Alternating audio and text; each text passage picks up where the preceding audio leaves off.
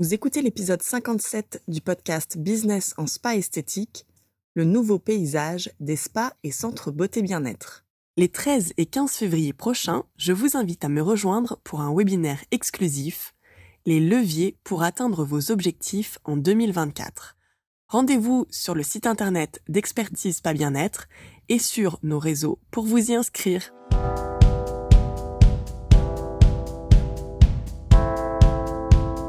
Bienvenue sur Business en Spa Esthétique, le premier podcast du secteur du spa et de l'esthétique en France.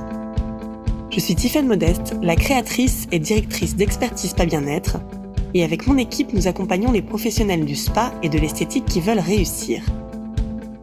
À chaque épisode de ce podcast, je vous propose de découvrir les meilleures astuces que j'ai mises en place au cours de ma carrière et qui m'ont permis d'atteindre le million d'euros de chiffre d'affaires, les outils que je partage avec nos clientes et leurs histoires de réussite, et les témoignages des grands acteurs de notre secteur.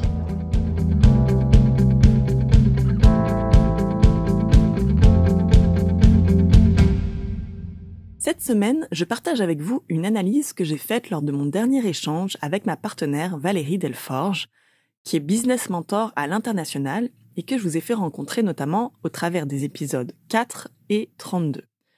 Valérie et moi avons pris pour habitude d'échanger sur notre secteur. Elle, d'un point de vue international, et moi au travers des échanges avec les clients que nous accompagnons au sein des programmes de SBE. J'ai beaucoup discuté avec Valérie car cela donne toujours un avant-goût de ce que nous allons avoir en France. Aux États-Unis, au Canada et en Angleterre notamment, ils ont quelques mois, voire années d'avance sur nous. Donc c'est un bon moyen pour moi d'anticiper ce qui va nous arriver, notamment en France. Parmi nos nombreux sujets de débat, il en est un qui revient souvent, c'est celui de la santé globale de notre marché. La santé financière des centres, bien sûr, et le moral ou le mood des professionnels de notre secteur. Et puis le deuxième sujet qui nous passionne, c'est celui du leadership. Cela fait de nombreuses années que nous discutons des problèmes de recrutement avec Valérie. En gros, ça donne. Mais Valérie, qu'est-ce qu'on peut faire? C'est terrible. Et Valérie qui me répond Ouais, bah attends de voir, en Angleterre c'est pire.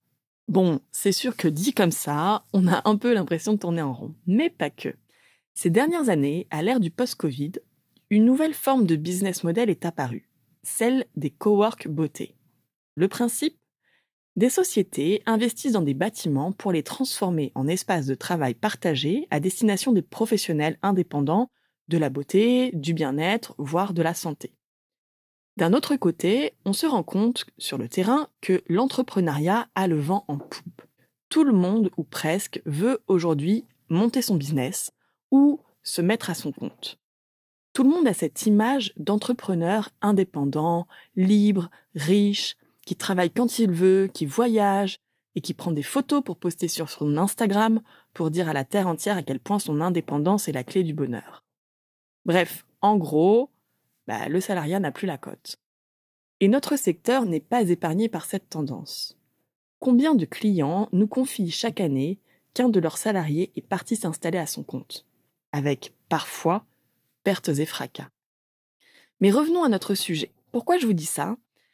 C'est parce qu'à mon sens, notre secteur subit une nouvelle transformation de fond.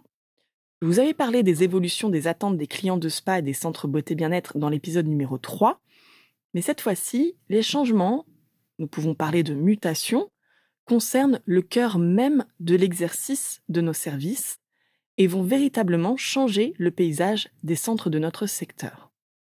Si on tient compte des observations de ce qui se passe à l'international et des changements de la place du travail dans nos vies, on peut imaginer que ce paysage sera un peu coupé en deux.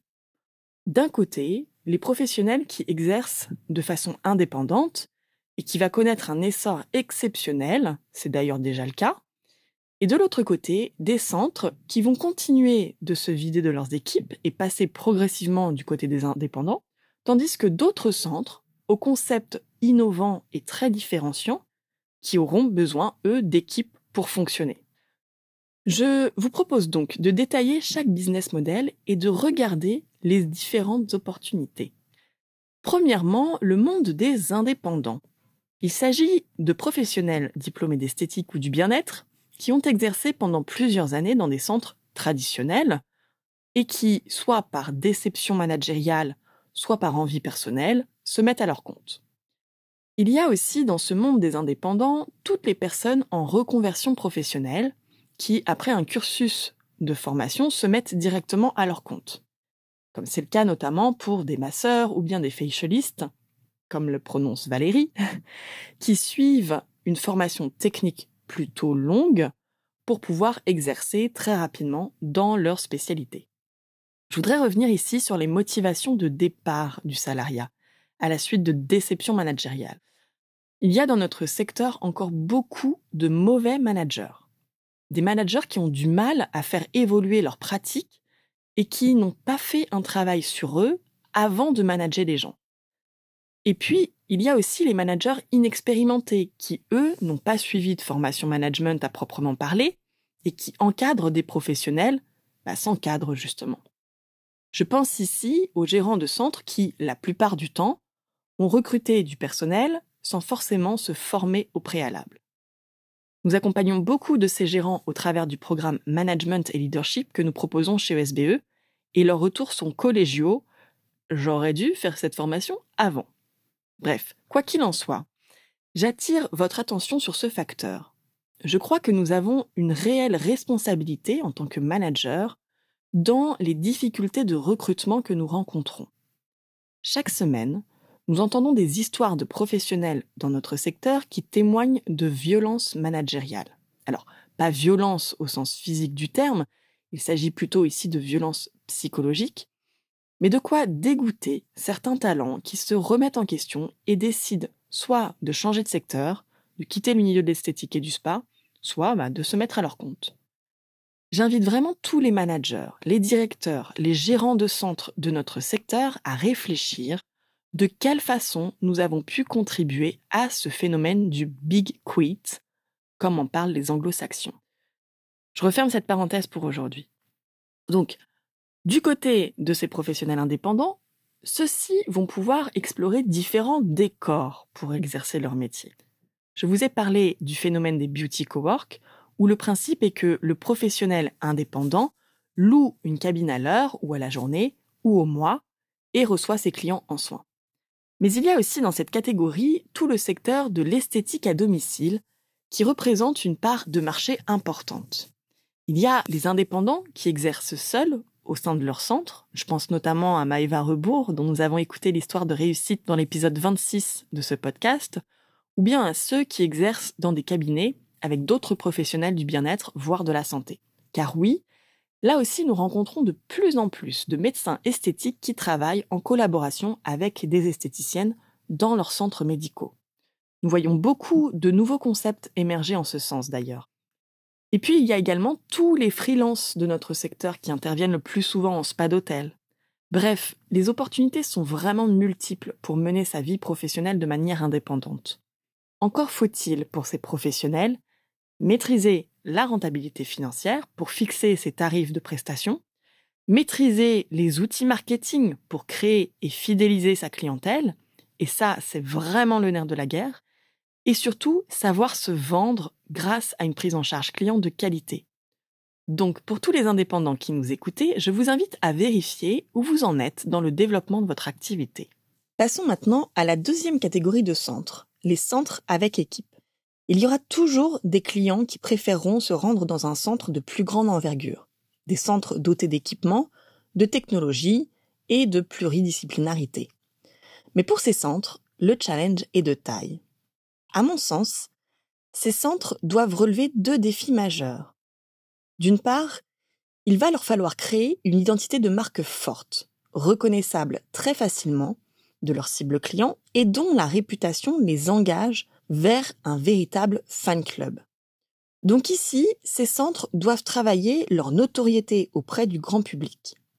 Ici, on peut prendre l'exemple des spas de grandes marques, des centres de thalasso, mais aussi des spas urbains très plébiscités dans leur région et des grands instituts qui ont déjà ce statut de notoriété. Donc, à eux vraiment de renforcer leur stratégie marketing pour garder cette longueur d'avance afin d'être reconnus comme une valeur sûre et en même temps garder une partie d'innovation. Et puis d'autre part, il va leur falloir une bonne réputation de leader d'équipe, puisque les business models nécessitent d'avoir une certaine quantité d'effectifs pour faire fonctionner ces centres, il est indispensable pour eux et leurs managers surtout de travailler sur leur attractivité du recrutement. Ces entreprises doivent faire rêver pour attirer à eux les talents dont ils ont besoin et dans un second temps, pour les fidéliser un maximum. C'est un des enjeux majeurs de notre secteur. Alors, bien sûr, je parlais tout à l'heure des mauvais managers, mais il y en a aussi beaucoup de très bons qui ont revu leur pratique de management et qui travaillent en continu sur leur propre leadership. Je pense notamment à nos clientes comme Flavie, Magali, Lise, Laetitia, Angélique, Charlotte, Laurent. Je peux malheureusement pas tous vous citer, euh, mais je sais que vous vous reconnaissez dans ce portrait. Donc, gardez confiance, vous êtes sur la bonne voie. Avis donc à tous les porteurs de projets de création. J'espère que vous avez bien pris note de ces informations car ce sont de bons éclairages pour préparer votre projet et prendre les bonnes décisions dès à présent. Préférez-vous choisir un business model de solopreneur ou bien de chef d'entreprise avec une équipe engagée dans la notoriété et la réputation de votre futur centre? Je terminerai par un message en particulier aux salariés de notre secteur spa esthétique. Non, le salariat n'est pas has-been. Il est au contraire en train de se réinventer. Donc, on peut dire que vous êtes quelque part dans l'innovation. Et être indépendant, c'est pas fait pour tout le monde. Il faut être réaliste et arrêter de penser que c'est facile et que c'est plus de temps libre. Il y a des personnes pour qui c'est le cas, mais croyez-moi, elles ont dû travailler dur et bien plus dur pour en arriver là. Quoi qu'il en soit, pour chaque professionnel de notre secteur, sachez que notre vocation chez Expertise Pas Bien-être, c'est de vous accompagner tout au long de votre vie professionnelle. Je vous donne rendez-vous donc la semaine prochaine pour un nouvel épisode. Si vous aimez ce podcast, rendez-vous sur le site Expertise Pas Bien-être pour découvrir les cours et le programme d'ESVE qui ont déjà aidé des milliers de gérants, managers et leurs équipes à développer leurs compétences et les performances de leur business. N'oubliez pas de vous abonner au podcast dans votre plateforme d'écoute préférée et de nous partager votre avis. Cela nous aide énormément. Merci et à la semaine prochaine.